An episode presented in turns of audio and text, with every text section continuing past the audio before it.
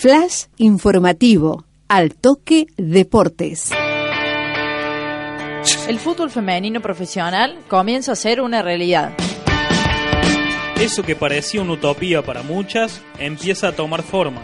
El viernes 12 de abril se firmaron los primeros 15 contratos a jugadores de fútbol femenino en Argentina. El club pionero fue San Lorenzo de Almagro.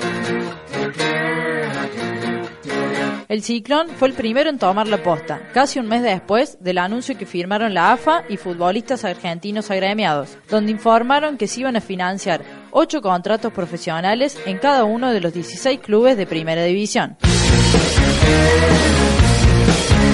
San Lorenzo, además, se hizo cargo de siete contratos más y son 15 las jugadoras que quedarán en la historia como las primeras profesionales de nuestro país. Entre ellas, Macarena Sánchez, la jugadora que en enero había demandado a la Guaya Urquiza por sus derechos laborales como futbolista del club. María Boloqui, actual jugadora de Universidad Blanco, tuvo su paso por las Santitas y contó sus sensaciones al ver que muchas de sus ex compañeras son parte de este hecho histórico. Lo que ha hecho San Lorenzo es eh, en esta lucha eh, quedar en, la historia porque es lo que ha hecho el club en cuanto a lo social y al cuanto a lo humano en, cómo trata a sus jugadoras.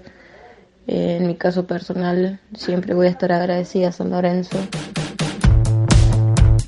Y destacó que este tiene que ser solo el principio para seguir logrando mucho más dentro del fútbol femenino. Hay muchas personas en el fútbol femenino que, que la pasan mal y con esto de los contratos quizás van a lograr estar un poco mejor y sé que, que se van a seguir logrando cosas, pero para eso hay que seguir luchando, no quedarnos ahí. María jugadora de Universidad Blanco exjugadora de San Lorenzo de Almagro. Luchar entre todas, desde las que están en Buenos Aires y desde las que estamos acá y desde las que están en cualquier liga, porque la idea es, es seguir luchando. Flash informativo. Al toque deportes.